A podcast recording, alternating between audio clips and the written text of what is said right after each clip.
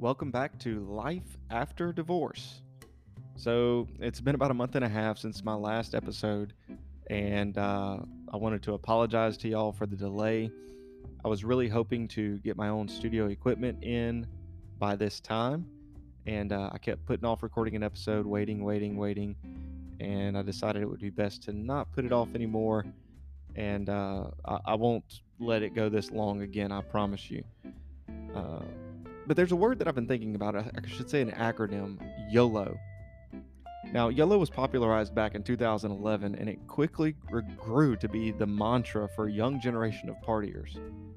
The whole idea of you only live once was the support for late night drinking and exploring drug opportunities.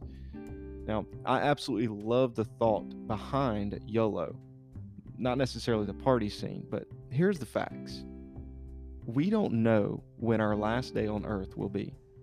Now, I'm not trying to be melodramatic or depressing, eh, quite the opposite.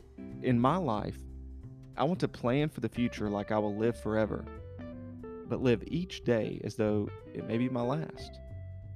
I have seen far too many people in life not do the things that they desire and just postpone it for a later time that never comes.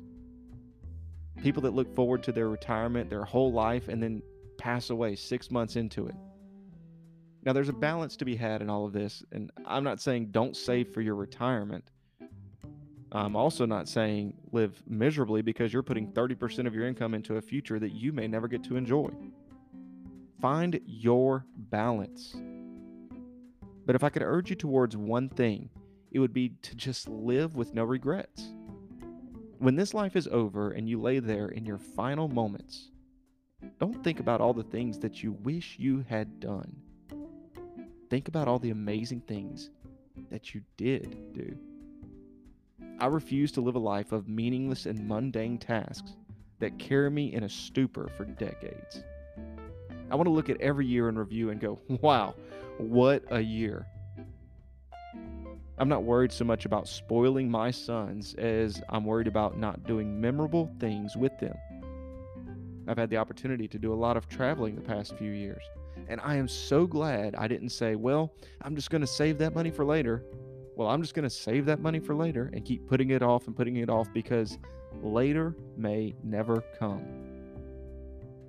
Pursue your dreams. If there's something you've been wanting to do or try or explore, this is your sign. Listen to me, this is your sign. Go do it. Don't sacrifice your peace and joy for someone that needs to find their own. If someone is keeping you stuck, then you need to find in your soul what changes should be made. As far as we know of, we only get one life. One. Don't waste it. Don't regret it. Just live. If you enjoyed this podcast, I ask for you to share it, like it, follow it, and I look forward to seeing y'all back on life after divorce.